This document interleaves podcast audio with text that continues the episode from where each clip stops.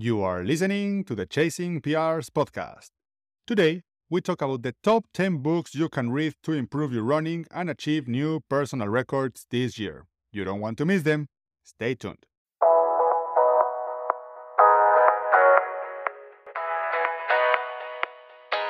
Hi, we are your hosts, Rochelle Weeks and Diego Alcubierre. And with over 20 years of combined experience in coaching and physiotherapy, we created this podcast to help everyday runners who want to make the most out of their training and achieve new personal records while managing work, family, and life outside running. Welcome.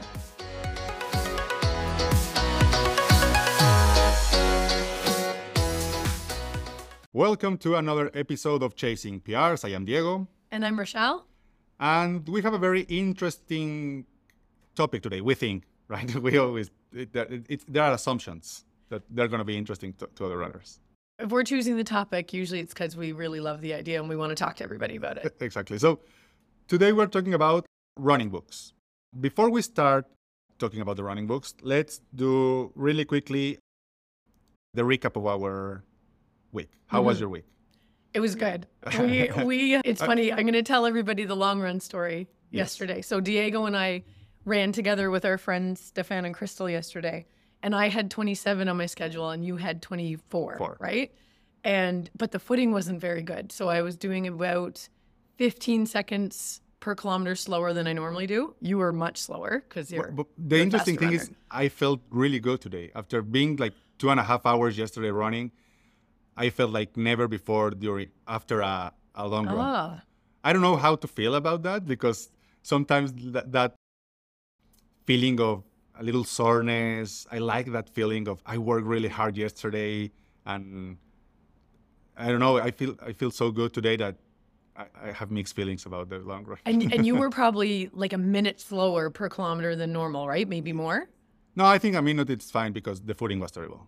Yeah. Yeah. Yeah, yeah. But so, sorry that I interrupt your. That's story. okay. So we so we finished when you were done, like 24, yeah. and then I was gonna go do another three kilometers. And Diego very rightly suggested it was very smart advice that I did not listen to. he suggested that I stop at 24, 25 as well because the the length of the run I had already gotten in because it was slower than normal. Yeah. But being, you know, the typical type A runner, I had it in my head that I wanted to do a 70k week.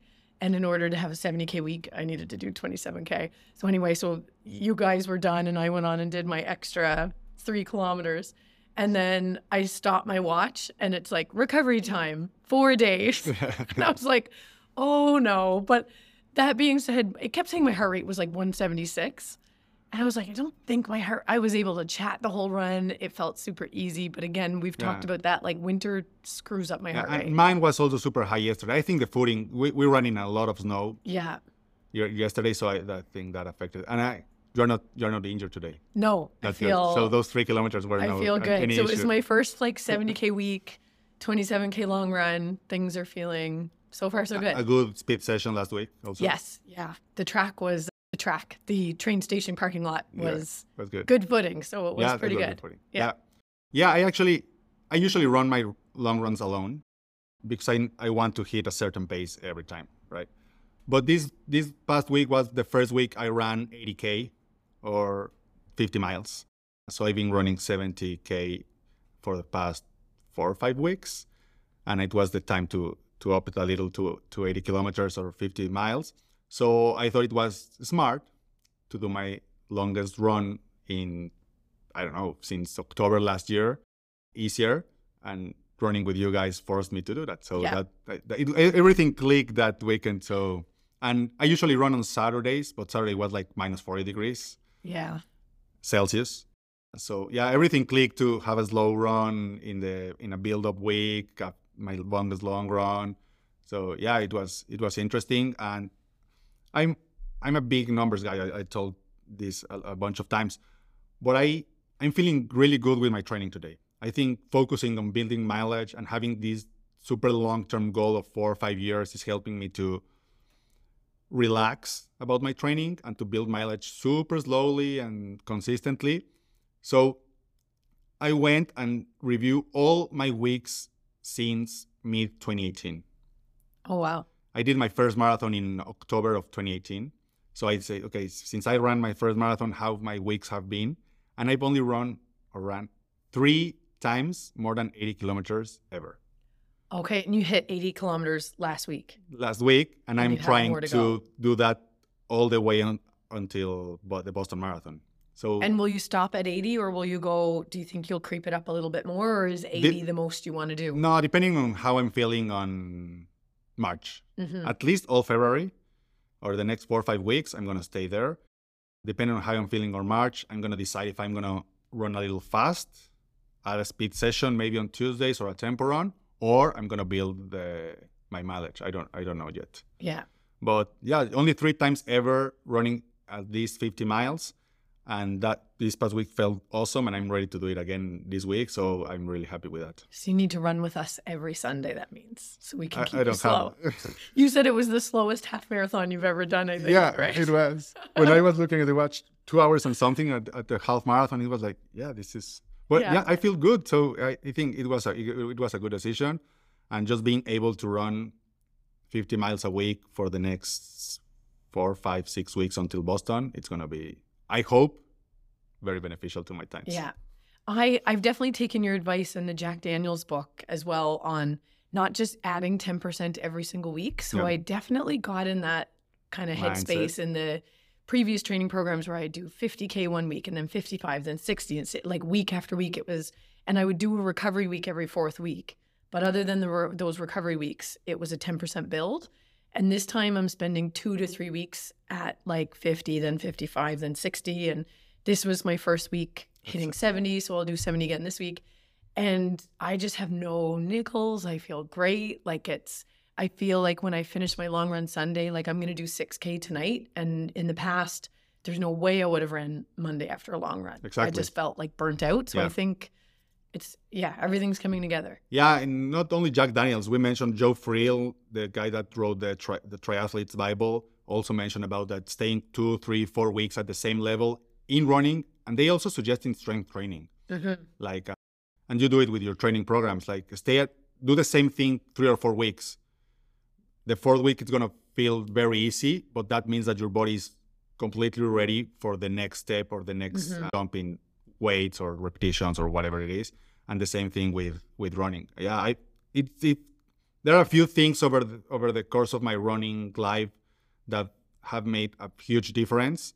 And i think one of them is the is that part of not just pushing every week and every week. I remember i was always tired after a long run when i was doing that 21 kilometers 24 26 29 Yeah. 32 every week every week. Maybe you have down weeks. Oh, well it's smart to have down weeks. But that just that grind and and not mentally we're going to talk about some the book some of the books we're talking about today are talk a lot about the mental part of running. Mm-hmm. But just if you know for example i did 24 kilometers yesterday with you guys. Two hours and 25 minutes it took us. Tomorrow or the next sorry, tomorrow next weekend that i run 24 way faster it's going to feel way easier because my mm-hmm. mind already knows that it can run 24 kilometers in two hours and 25 minutes if i run it in around two hours it's like okay we ran 25 minutes less and my body's going to feel great but i'm going to hit the mileage so that is i think it's really important Yeah. and just before we start talking about the books, we record the episodes usually on Monday. They go live on Thursday. But when you hear this, the day before, February 8th, is when they open registration for the New York Marathon. So if you Oh. want to run the New York Marathon today, if you're listening today on Thursday, February 9th, it's a great time to get into the lottery.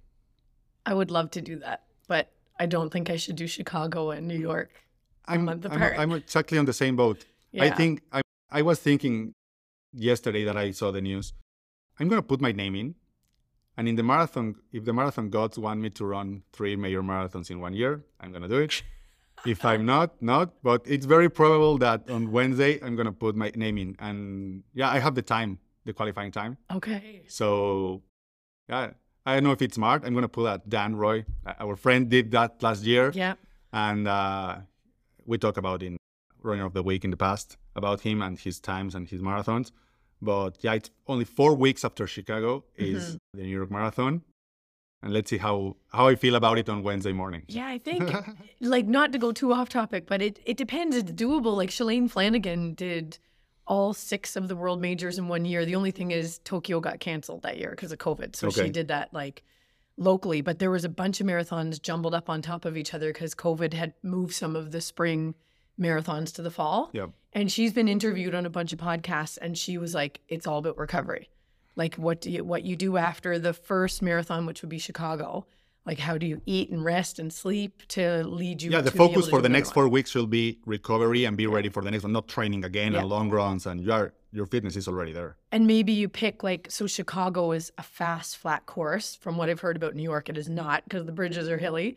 So maybe Chicago is like a all in race that you blast it as hard as you can, and then New York you might do it for fun. not for fun, not like you're gonna That's not walk happen, the whole thing, but it's not. It's like your B race, for example. Yeah, let's Yeah. see. I'm I'm gonna put my Cool. name in. I am not, You're not. But I do want to do all six. So maybe fall of 2024, I'll try to get in. We'll see. cool. Yeah. Yeah, it was just a note there. So let's talk about running books. We're gonna we divided. We're gonna recommend ten books. There are tons and tons and tons of books, but we chose these these ten, and we are dividing them in three categories, right? Like, what? How do you name the first category? The first one's more like they're kind of like textbooks. Exactly, Like they're you might not sit down and read them all in one go, but you refer to them often, and they're going to teach you a lot about You're gonna learn running, lot. almost like you're doing a course on running. Yep. Yeah. The second one is going to be about like the mental part of running, and the third one are more like biographies, uh, Mhm. storybooks about running that you can learn and you can enjoy in a quiet afternoon. Yeah. Then they're kind of ones that you could read all. You might read the whole thing in a week. Like they're very interesting. I love them anyway. Yeah. And the the reason we wanted to do this is because learning is one of those like competitive advantages you can kind of have about running. So I always say the best runners are kind of like students of the sport. So so many runners have I've met so many runners in clinic who have amazing potential and they're out there running like 3 days a week as hard as they can. Or they want to get better at 5k so they go run 5k every day as hard as they can. Yeah. Or they don't do strength training. They don't do a long run. They're training for 5k and they don't run more than 8k for for it and they're trying to get under 20 minutes. And all this is just cuz they don't know. Yep. They haven't read, they haven't listened to podcasts, followed the right people on social media. They just don't know.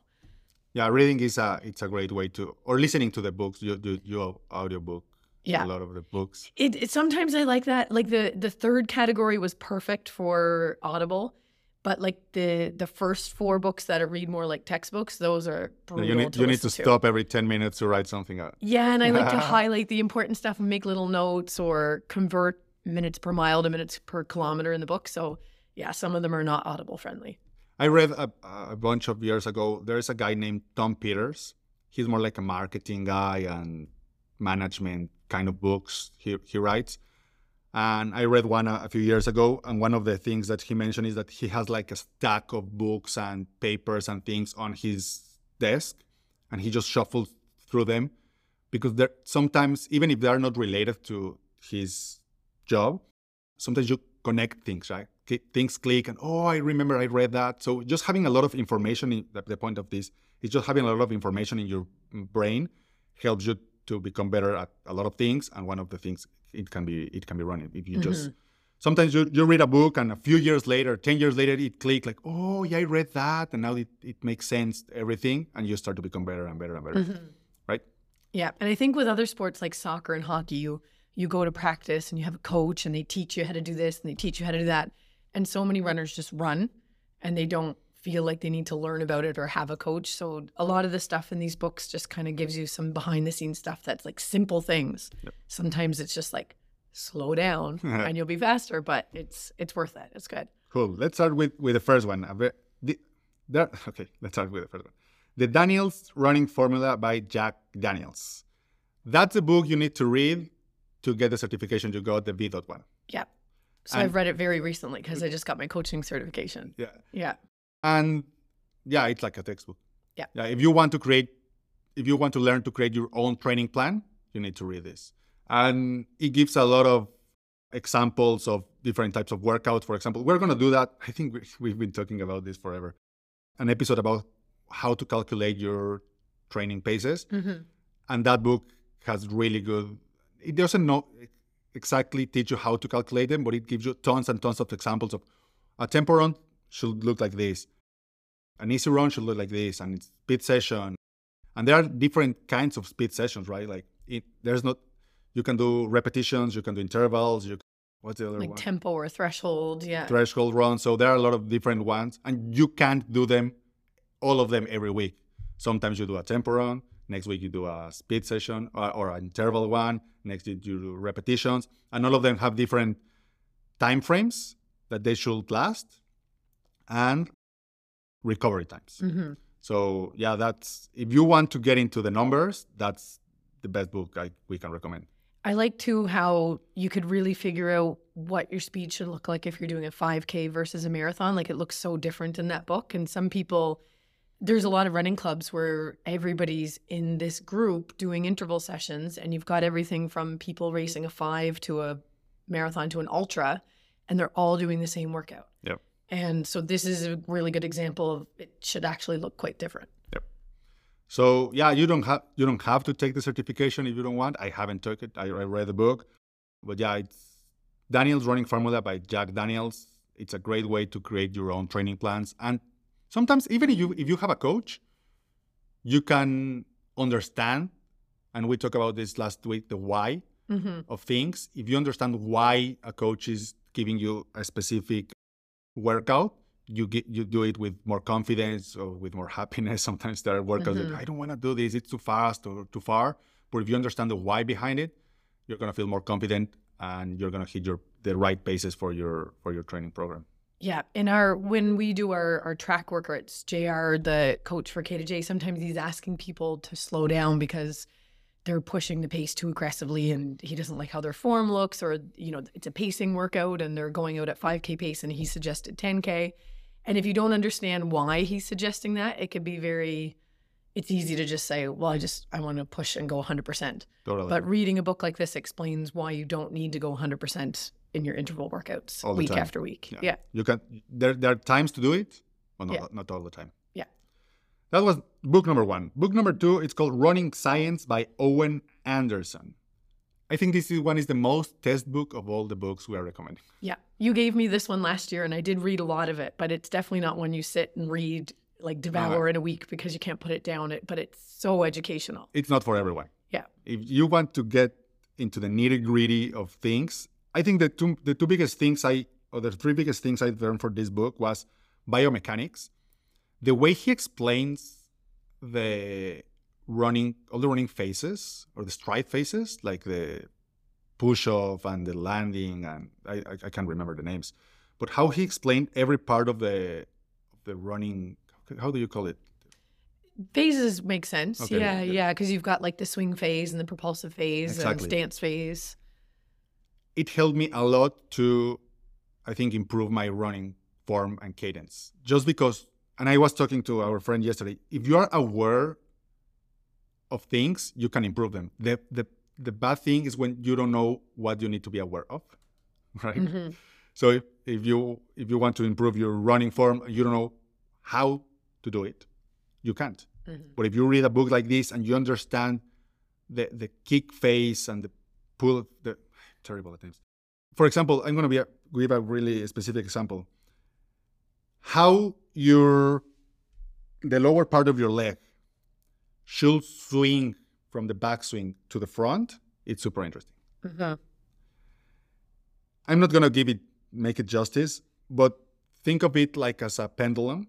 If your if your knee is like it's like the the topper part of the pendulum, how you swing your your foot to the back to the front, and just just think of it like a like free weight. You don't have to do anything to get it from the back to the to the front. Just think about it how you the the, the, inertia and the Just let Yeah. gravity take it. the, the gravity inertia the weight of the of the of your of your foot and your lower leg and it, that part for me specifically made a lot of sense and yeah it- the, biomechanics part it's, it's really interesting he also have a lot of drills to improve your running form and when i was really injured like before i decided to have my knee surgery i i ran like eight months injured because i didn't want to have surgery but I couldn't run more like 15 minutes. If I run run more like than 15 minutes, I start to have a lot of pain.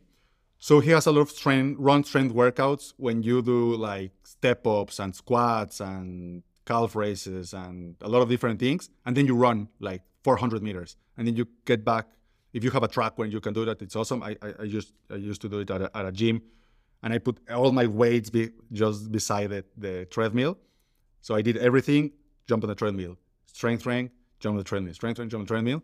And that was the first time I was able to run to a uh, sub 20 minutes 5K and I was injured. So Wow. yeah, it was, it was It really, worked for you. but it, I didn't do any long runs, for example, because I couldn't. But the, the it helped me with my speed that Mhm. part. So yeah, it, it, it's a very technical book or textbook. of. That drills are something I've always wanted to do, and I just don't seem to fit it in. I think it's because a lot of times I run on my lunch break, okay. and usually I, I get dressed, I run, I come back, I eat, I change, and I see my next patient. So You don't have 10, 15 if I do do drills, that means I have to run 2K less. Yep. Which I don't want to do that. But I really should at least, like, it's not like you have to do it every single run. Like, I don't think there's any reason that we can't be doing drills before our interval sessions on Yeah, Thursdays Let's try or before my long run because I'm already gone for three hours. My husband won't mind if it's three hours, 10 minutes. so maybe, and those are the two most important runs of the week. So maybe I'll add them in then. cool. Yeah. So a lot of a lot of things to learn there. Then we have the book Run Like a Pro by Matt Fitzgerald. Matt Fitzgerald has a lot of books. He has so many books and I like most of them. Yeah. Yeah. Yeah. But I, I have one of about nutrition, the 80 21, and this one, and, and another one that it's called Running with the Pros, I think. But why did we chose Run Like a Champion? No, Run Like a Pro something. Sorry. Yeah, I think the reason I like this one so much, again, so compared to like soccer and hockey, like if you're into these really popular sports in Canada, at least, you tend to look at what what the best soccer players are doing, and you look, you watch them play, and you analyze their game, and you you learn a lot about it. And I find runners don't always do that. And what- Matt Fitzgerald does in this book is he takes he analyzes and he studies what most of the elites elite athletes do and he summarizes it and then he makes it manageable for normal humans like me and you who you know have full-time jobs and we have kids and we can't be doing 100 miles a week so it's not like most of the time when you think run like a pro you think you need to do 100 miles a week to run like a pro really if it's a marathon but he kind of summarizes how you can run like a pro without literally running four hours a day, three hours a day. And I, I really love everything he highlights in the book. And I agree with like 99% of it. Yeah. I don't think I agree 100% with you in this one. No. No. Okay, tell me. I really, I really like the book. Yeah. I think my biggest lesson. I have a lot of t- a lot of notes about that book, but it's like what it really takes to run as an elite or pro runner. But I think the the the title of the book, in my opinion, could be "Run Like a Pro" if you have the time to do it. True. Because even if you don't have to run hundred miles a week, it's like they run six or seven times a week. They do strength training, they do recovery, they do ice, ba- ice baths, they get massages, they they get injured, and they have access to the best physiotherapists in the world to manage their injuries. So yeah, you can learn a lot, but it's not like I'm going to read this book and I'm going to start training like a pro. Mhm. Yes, you can if you have the money and the time to do it. Yeah, you have to take it with a grain of salt because you have to remember that usually professional runners are getting paid to run. And So they, they he talked about it. Yeah. The, yeah. the book the book is like a like a summary of a time he spent at a running club called NAZ Elite Mhm. that they train in Arizona, and he trained there with them for I think four weeks to run Chicago. I think it was. He ran a great marathon, and then he he wrote a book about the experience, and then he came back with the coach Ben Rosario to write this book, like the main lessons about his time there and how can ev- everyone run like a pro. But yeah, you can run like a pro if you have the time to do it. Mhm. That's Yeah, absolutely. but yeah, you can you can you you you you learn a lot for sure. And the next, it, it's a very similar title. That's what I got confused. It's called "Run Like a Champion" by Alan Culpepper. You haven't read this one, no, I haven't read that one. but I wanted to add this one because of two things. One is that today, Alan Culpepper is the head coach of NAZ Elite. So Ben Rosario created NAZ Elite. Just just Google them. They have a lot of accomplishments and a lot of runners that you're gonna identify over, over the years. Oh, I've heard about this runner. And they trained with him. But now he, he hired Alan Culpepper to to be the head coach, and he's gonna be like an executive something. But Alan Culpepper is very interesting because he went to the Olympics running in the 10,000 meters and the marathon, and he doesn't have a coach. He's his Hmm. own coach. So he, he ran in college with, with a team. I can't remember the university he went to. But when he graduated, it was like, I think I could do better by my own. So for the day he graduated to when he qualified to the Olympics, in two, two different Olympics, in two different distances, he was self-taught and self-coached. And I hired him like four or five years ago to write me some training plans for a 5K and a 10K. And I learned a lot. I read a book, and I think it's it's very interesting to see how someone can train himself to go to the Olympics. I feel like one of the benefits of reading books like the list that we have of 10 here is sometimes people can't afford a coach. Yep. And that might not be, I'm sure that wasn't the case with him. No, He he just- wanted to. It was he like I, I kind do of it, do it. right? Yeah. But some people, like sometimes it's $100 a month and people just look at that and I, I can't afford that. But if you're getting some of these books on our list, it's almost like you learn how to coach yourself in a way. yeah, you're going to improve. You're going to be better with a coach because a coach has no judgment or like skin in the game. Mhm. Like it, like when when we do our own training plans, I do it for myself. Sometimes, you know, you can take uh, how can I say it? Uh, talk yourself out of things, right? But a coach see it in a subjective way or objective way. In an objective way, uh, this is the run you need to do, and this is your heart rate, and this is why you need to rest, and this is why you don't need to do this this long run, or what you why you need to improve this long run, running longer, because he see every uh, he he's, he sees everything as objectively, and when we coach ourselves, we do subjective things. Yeah. Right. So, but yeah, all of these books, if you if you can't afford a coach and you don't know how to start, they're going to improve your running and your training. That's for sure. Yeah. And the big the biggest lesson I I I had for, for from this book is long runs and the pacing of long runs. He actually, and it's very interesting because he he actually says that people usually run their long runs too slow.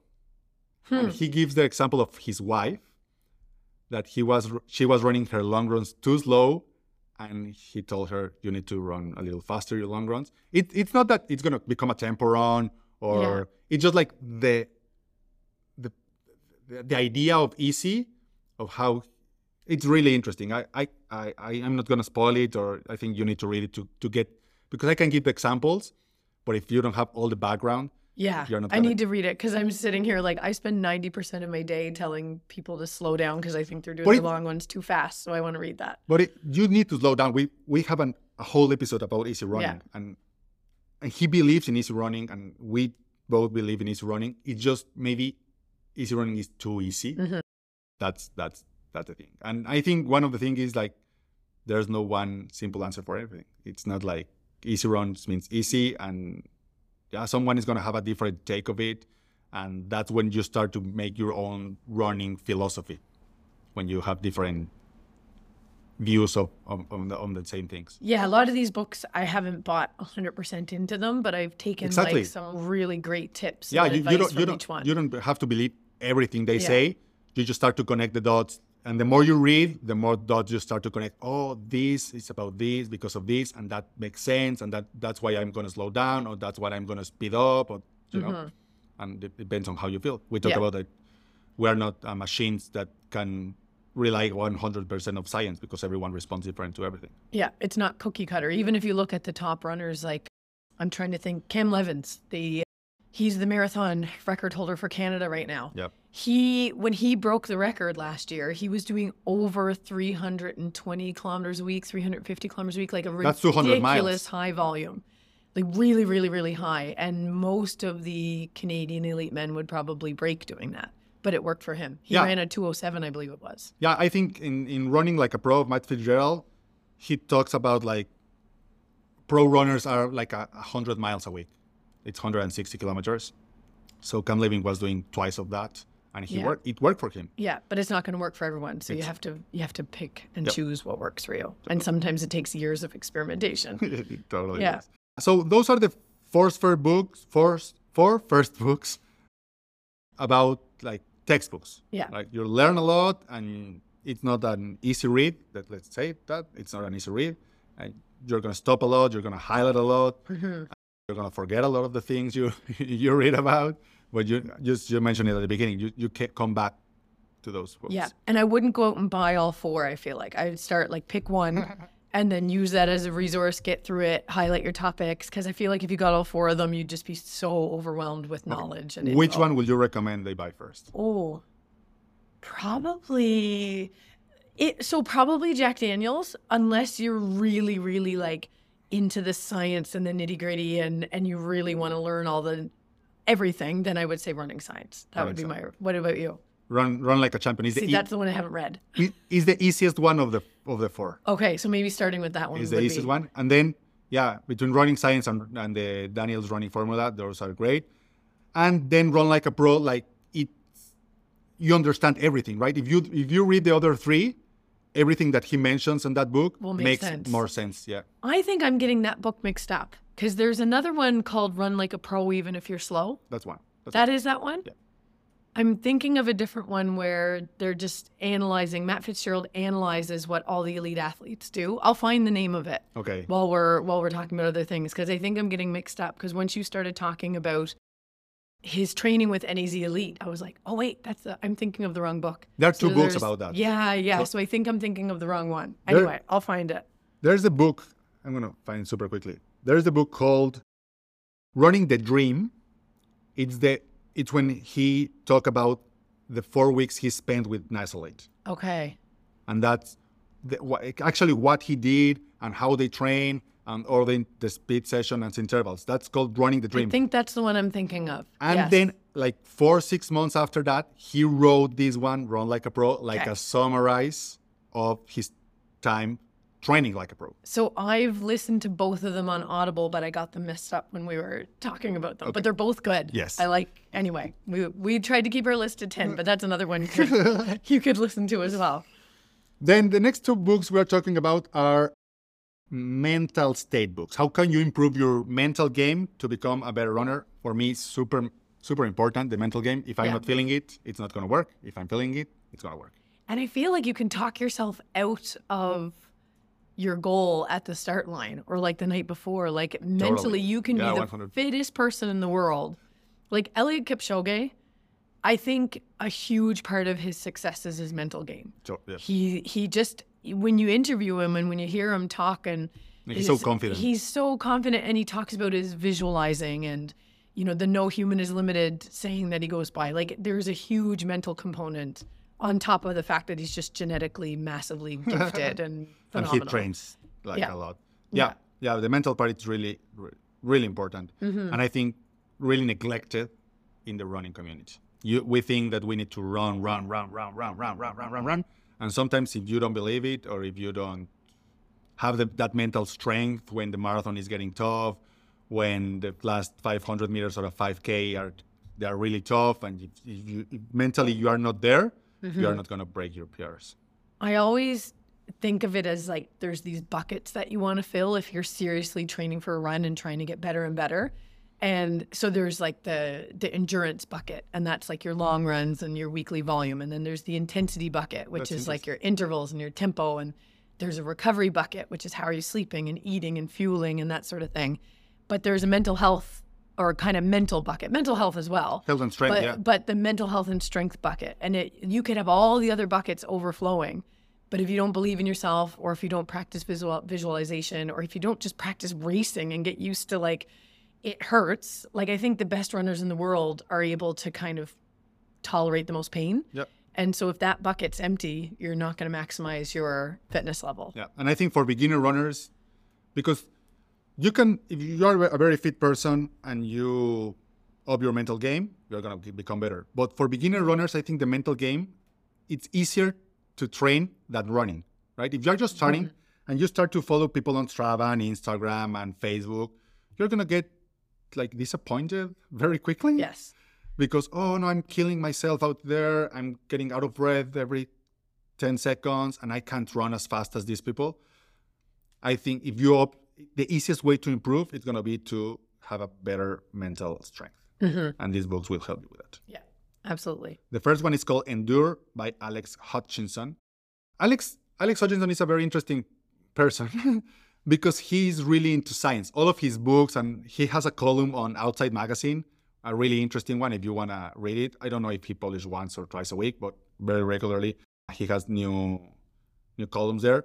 And they're pretty much a lot of them are based on mental strength and mental strategies and they have a little science behind it and mm-hmm. all the book is it's like, like it's like a big book of mental strength and strategies backed by science That one has been sitting in my Audible library for like six months, and I don't know why I just haven't listened to it yet. But I have a marathon coming up, so that's an um, you know, now you have time to yeah, I need to. uh, do that, that. uh, that's a very interesting thing about a, a, a, a mental book like these ones it can improve your running overnight Mm-hmm. you don't have to wait three or four months to your training to kick in and to get fit fitter. It's like if you believe eh, something that you read there tomorrow morning you can become you are a, more confident better runner just because of that. Mhm. one of the things that and they this this book is not entirely about mental strength or mental strategies. It discusses uh, all, all other things like is it better to run in the afternoon or in the morning? Hmm. and little things that i think a lot of runners have questions about and he answered a lot of them in, that book for example if i remember correctly running in the morning is better just because you don't have the all all day when you start to train. If you tra- if you train in the in, in the afternoon, you have the mental fatigue of, of your day, work, family, all the problems you have during the day, and your body is more tired because you've been awake in I know 10, 12, 13 hours, and then you go to train. So your body responds differently to the training in the afternoon than in the morning. It doesn't mean that if you are a after the runner, you're gonna be a bad runner. Yeah, It just means that it's better because your body's rested and it doesn't have that, that meant. I, and I found it in especially in speed sessions. If you run your speed sessions in the morning, you're going to run faster than in the afternoon. But in that because in the afternoon your body your your brain is tired. hmm that makes sense. Yeah, and I think you have to figure out what works for you too, because then if someone's listening to this and they're like, "Okay, I have to start running in the morning before work," but they can't go to bed until eleven, like just for whatever reason, that's their they can't go to bed sooner than that, and then they're setting their alarm five a.m. to get up and run because they read that they should do morning runs and they start work at eight. Now it's also not good to get six hours sleep a night, so you have to figure out what what works best for you. Yeah, because the, the, in in your example, the point of running rested, it's not being Yeah. It's not there because you didn't sleep enough. And I think with all like we could we could write a book with like a hundred tips on how to become a better, faster runner. No one's going to be able to do all a hundred of them. No. Like you just have to pick which ones you can do, and if, if you can't, if you can get even half of them done, you're probably doing an amazing job. Yeah, we talked a lot about a lot about it in the past about just pick one thing to improve right now. Mhm. When you master that one, when it's part of your lifestyle and you're running, pick the next one. The next one is called Peak Secrets from the New Science of Expertise. The authors are Anders Ericsson and Robert Pool. And you mentioned something about mental representations in the past, in a, just a few minutes ago. And they talk about a lot in this book about how to visualize Mhm. that's mental representation how to visualize your race how to visualize having success and i think a lot of people sometimes visualize themselves during the run but you can visualize yourself before the run Mhm. right? How you're going to feel how you're going to respond when you're you can't get a, a your gel. How are you going to respond when you can't drink water? How you're going to respond when someone push you at the start line? All of these things you Mhm. can start to practice them so you're ready when they happen in the, during the race When I did my first marathon in Italy, I had one of those old school little tiny iPod shuffles. Do you know, like it's like a little square. yeah yeah and I had like four hours. I was hoping to do it in 345 and I had four hours just in case of like my favorite music all ready to go on this little iPod shuffle. And I we get to the start of the marathon, plug it in, dead.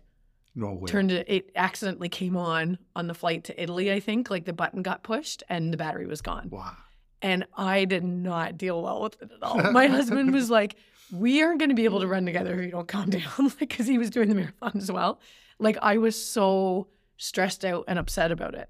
And imagine. because I had this big plan, I was like, Oh my God, I have to do this marathon. And- here I am in Italy and it's like beautiful. And I couldn't just enjoy it. it- and- because but then when I did my second marathon, I was like, if this happens, this is how I'm going to respond. If this happens, this is how. So it is. It's important, like experience it and and know that it's not always going to go according to plan, and you have to deal with that. Totally. And when you read that book, you start to think of a lot of things that you can train of. I just mentioned a few, but hmm there are a hundred things that you can prepare to. And we runners, I believe, trying when we train, we want to have the perfect weather, the perfect nutrition, the perfect hydration. And when we run, if we don't visualize for the bad things, I think we we visualize or prepare for the good things. Mhm. I feel like this, and I'm gonna do this, and I'm, people visualize themselves crossing the the finish line. But you cannot. It's not gonna go perfect. No, it's going to feel amazing when you cross the finish line. Usually, when you cross the finish line of a marathon, it doesn't feel amazing. No. It feels like, oh, thank God that's over, and you're in a lot of pain. Yeah. Yeah. And the other one that I really like, it's there- there's a full chapter about this. It's the power of purposeful practice. Yeah. And I, I have a very, it's like if you train badly, you're not going to improve. You're going to be very good at running badly in this case because Mhm. we're talking about running. I and I always gave my my the runners and my kids two examples. One eh, with swimming, right? Swimming is a very technical sport. You can be at the pool doing 4,000 meters every day, but if you are training with bad technique, you are not going to improve. Mhm. So the thing, the same thing happens with with running. You, you you mentioned I'm running 5k every day and I'm killing myself and I'm training and I'm recovering and I'm doing this and and they're very passionate and that, that but they're training wrongly. So the power of purposeful practice. You need to practice with purpose, not just practice because you need to practice. Yeah. I always ask myself when I'm having like on Wednesday, I'll run really easy because Thursday's K to J track. And if I'm feeling really good, all of a sudden I'm picking up the pace. And then I'm always like, what's the purpose of this run? Yep. Time on feet, midweek long run. It's supposed to be slow so that I can run really well tomorrow. Stop being an idiot. And then I slow down. But that's like, what's the purpose of this run? Yep. And if, it, if it's supposed to be easy, then And if you practice bad, you're going to be a very good bad runner. yeah. Yeah. the other example I give to my kids, for example, taxi drivers in Mexico are terrible. Terrible. really? Re- Really, they're, but they think they're awesome because they're driving all day, right? And they're like, "You're stupid because I drive 12 hours a day, So, so, I know how to drive exactly." better than you. But if you're a terrible driver, driving 12 hours a day, you're a great terrible driver. yeah. And the th- same thing happens when you are training. So if you are, you can be a really good, really bad, really good bad runner. So if I ever go to Mexico, no, no taxi. Well, Uber has improved things for sure. So those are those were the the, the, the two books about mental strength. Yeah. Mental aspect. Let's do the four books about the more easier books. yeah, and they're kind of they're fun reads that are harder to put down, but there's so much wisdom and tidbits within them. So it's it's not as mm-hmm. sciency, but you still will learn a lot. Yeah. So the first one is Born to Run. I forgot to write down the, the name of the author. Something McDougall. I'm gonna research it super fast, but super fast. But Born to Run. Have you read that one? I haven't. I I started to read it, but I mm-hmm. had a hard time getting into it. It's been on my list for a while because as a running physio, it's injured a lot of people. Christopher McDougall. Yes. So many people have read that book and then just started running in Vibram Five Fingers and minimalist shoes and have got done it too aggressively and have gotten stress fractures and Achilles issues. Um, so Funny enough, I read this quote about someone I, I follow in, in Instagram, Alison Marie. She's like a pelvic floor specialist. But it's I don't understand why the main takeaway from the Tarahumara in Born to Run is that we should run barefoot. And not that we literally were born to run, jump, bend, crawl, not sit around in a chair eight plus hours a day. The value of movement itself is what makes us a better runner. yeah, And I found it really funny that I feel exactly the same way. It's like people read Born to Run. I need to go barefoot. Yeah. And it's like like Tarahumaras are running all day. Barefoot, but all day. Yeah. They run. They don't have cars. They run to school. They run to the other town. They run to everywhere. It's their transportation. It's and it's exactly. always been, and it's always been barefoot. They haven't been wearing sneakers their whole upbringing. Exactly. So if you are wearing sneakers all the time and suddenly you want to go barefoot, you're it's not gonna end up well. And the other part I, I think about really interesting is nutrition because they live from carbs. hmm They eat tortillas all the time and they make these little snacks of corn powder. So they are carb loaded all the time. Yeah. We talked about fueling like one or two weeks ago. There's a really interesting movie. It's like a coach that goes to a little town in the US that it's full of Mexicans, and they're really good at running cross country. And one of the quotes that he says when he's trying to convince the principal to to to, to create this cross cross country team is that they only eat tortillas and beans, so they are carb loaded all the time. And it's super true. We need a lot of carbs hmm to be good runners. So that's another interesting lesson about the Born to Run. I, I found it very interesting. I'm Mexican, so running about learning about the Tarahumaras and how they train, and he put them in like in the map. People, a lot of people knew about them because of that. Yeah. It was really interesting, but it's it it's it's an interesting book. Yeah. I'm going to add it to my Audible with Endure, and I'm actually going to listen to them. The next one is called Running with the Buffaloes by, by Chris Lear. Yeah. Have you read this one? No, This is a really good one. I so this one I added this to the list. It's from 1998, the University of Colorado, the Buffaloes. It's all about their cross country team and their kind of training leading up to the men's NCAA championships. And Adam Goucher is basically like the big name on the team, and he's by far the best one. But in cross country, it's it- like a, it's di- a team. Yep. So he's the best, but it's all about trying to bring up the other runners and who's going to join him for the competition at the NCAA's. Mark Wetmore is the coach. He's actually still the coach there, which I found out the other day, which is really interesting. But it's a it's it's a really good read. It's a lot of things that you would never see done today, I hope, because it's 98, right? Like I kept having to remind myself that Mark Wetmore was doing what he thought was right at the time, because this was a very long time ago. But, you know, I think there's like four of the team members get stress fractures and they're overtraining and like so many high intensity runs and they're injured and they're running anyway. So someone's like limping and has like thigh pain. It's like, okay, instead of intervals, go run 16K easy. And so there's a lot of that. And uh, anyway, it, it, but it was interesting because I'm sure that's not how, I hope that's not so how it's more like a book there to learn what not to do what today. not to do. Okay. Yeah, and and it's just really cool because it's one of those like you follow them so they get to the NCAA's and, and, and you really want them to win. I You're won't tell you what tell they us do. I promise because it'll ruin it. But uh, yeah, it's a good one. Cool. Yeah. I, I'm gonna read it. I usually don't read like, like storybooks. I, I I like to read technical books. But Yeah. if you recommend it, I'm gonna read. It. I this was a fun one. I liked it a lot. the next one, 26. I'm, you're gonna say the name. 26 marathons by yeah, Meb Keflezighi. It's Yes. his. It's basically a. I guess it's a biography, but 26 marathons. So the book is 26 chapters, and each chapter covers one of his 26 marathons Okay. in chronological order. And it, I think the biggest takeaway from the book, the reason that I wanted this one in there is, well, one, Meb is an elite runner. He's he's an American. He got the silver silver medal at the Olympics in 2004. He won New York City in 2009, and then the year after the bombings in Boston, he won. you was the first American in I don't know how many Oh, years to winning. the 80s, I think it was. Like it was a huge deal, and it was you know Boston Strong was such a big. They really wanted like an the American perfect, on the podium. Perfect person to to win the most. Yeah, yeah. So it it like gave me goosebumps listening to because I was doing the audible again. But so many, I think the biggest takeaway is so many of his marathons did not go according to plan, either the build up or the race itself.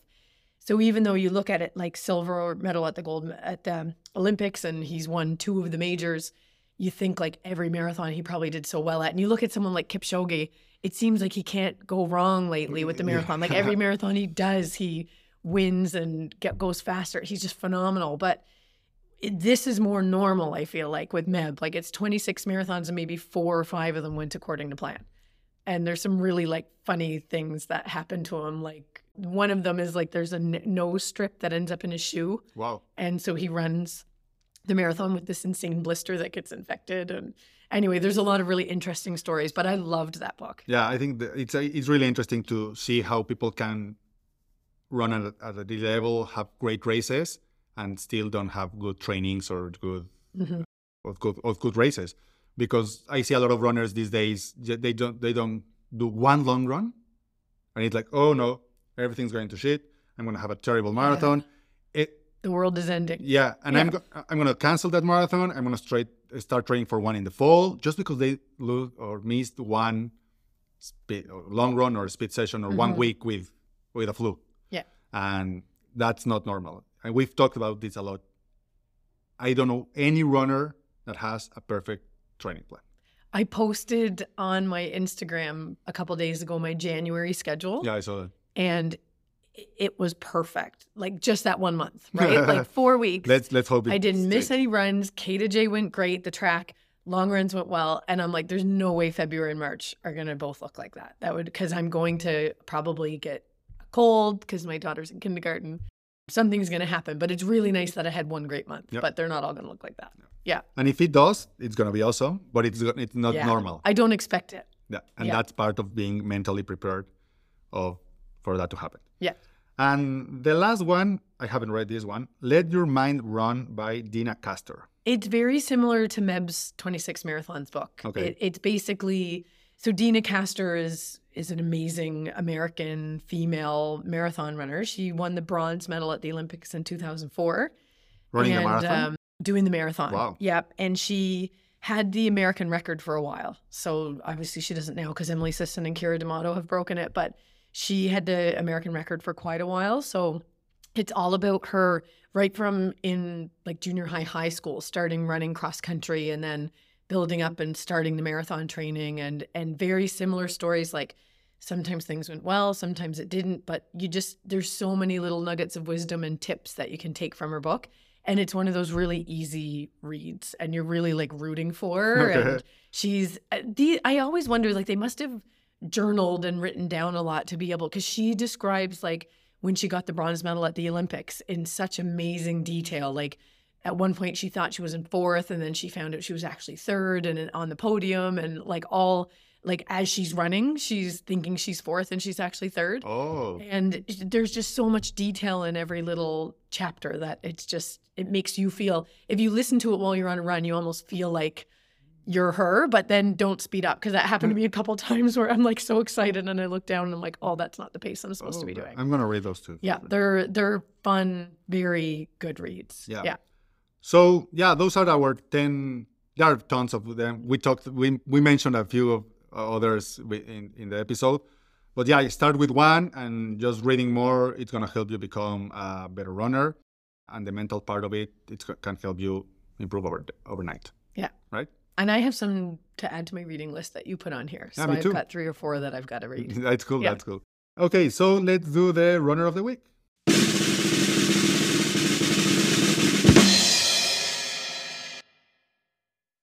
Chad Hall. You might recognize his last name, Hall, Ryan Hall, Sarah Hall. So Ryan Hall is Chad Hall's brother. Ryan Hall is a retired pro runner Olympian who's turned into a huge bodybuilder. If you follow him on Instagram, Yeah, he's we- massive. we talked about him uh, about like he could run a two, two three hour marathon Yes. and lift a thousand a thousand pound- pounds with the deadlift and the chest Squat. press and the squat. Yeah. Yeah. he's anyway. So he's a former very successful elite runner. He has the U.S. record for the half still, I believe, fifty nine forty three.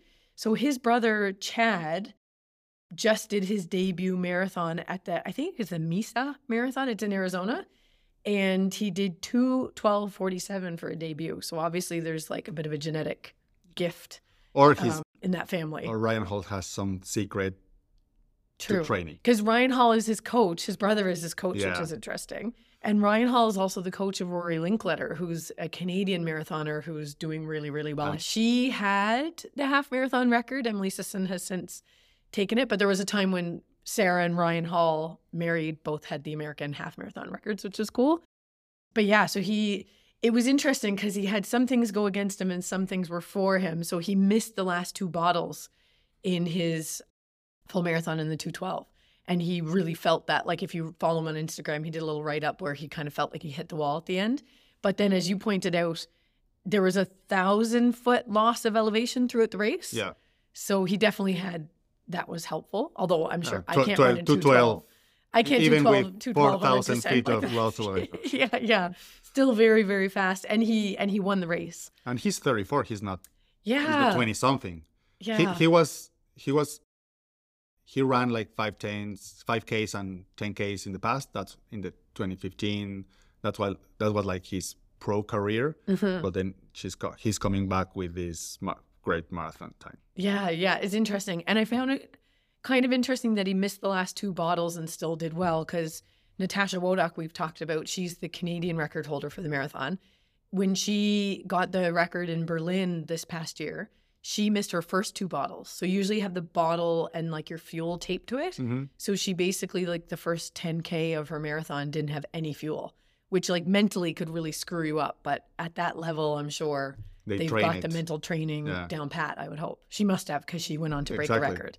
Yeah, So yeah, so the three interesting things. It was like he's already 34. It was his first marathon, and his brother Ryan Hall is his coach.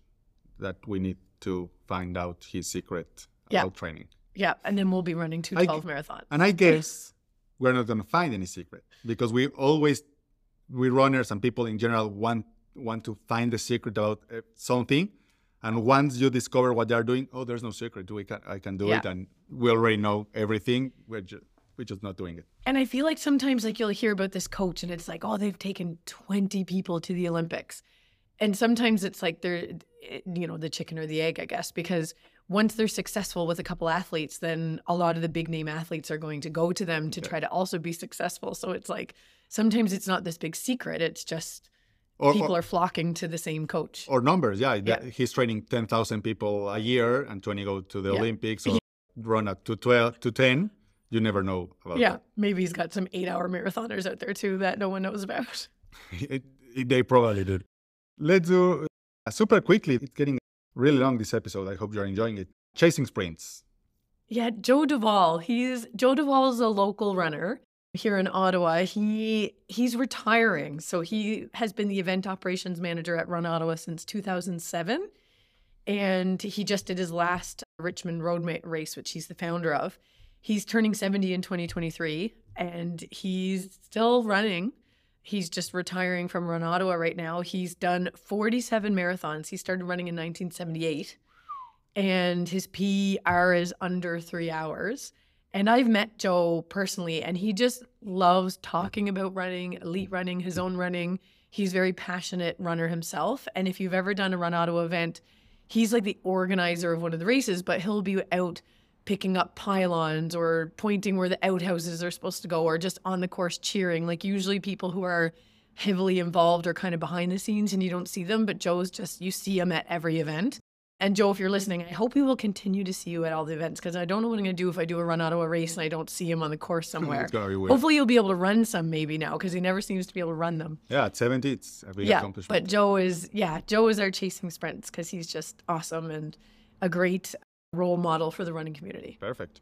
And the second one, it's just a little fun chasing sprints. I don't know if you if you've seen this video in Strava and TikTok and Facebook. It's it's it's a girl talking about Strava decoded. Like what does what do the names in your Strava runs mean? And it's hilarious. We're gonna we're gonna mm-hmm. reshare it in in our in the in the Instagram and the Facebook group. Yeah. But it's super funny. I, I wrote down a, a few of them here that it's super fun. If you see miles with Richelle, no, I'm joking. It, it would be true for yesterday. totally that true. means that my run is slow because of the person I'm running, not because I'm slow. So Yeah. I'm just justifying my slowness. Yeah. Right. yeah, that was really really funny. And the other one, really appropriate for the time here in, in Canada, it's if you see ice, snow, slush, slush, cold, cold ice, that also means my run was slow because of the weather. I'm It's not this slow. Uh, yeah, exactly. You Yeah. need- and the, there, are- I, I, there are like 10 different Mm-hmm. ones.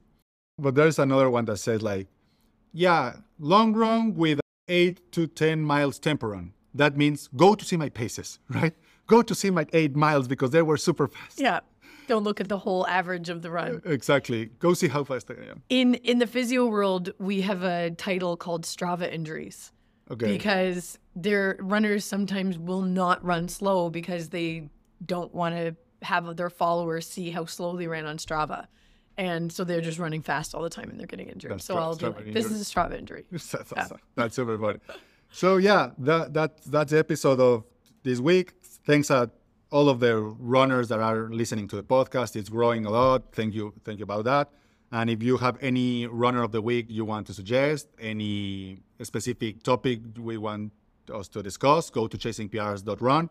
We have a web form there, and we are always happy to read those emails and reply to them and use them in the podcast. Yeah. Tune in next week. We're hoping to talk about strength training. Yes, let's do that. Bye. Thank you for listening to this episode. If you love it, give it a share. Please consider subscribing to the show and leaving a rating and review on iTunes or Spotify. And visit chasingprs.run for all the latest episodes, get our free newsletter, and all the cool running stuff we have there. Thanks for joining.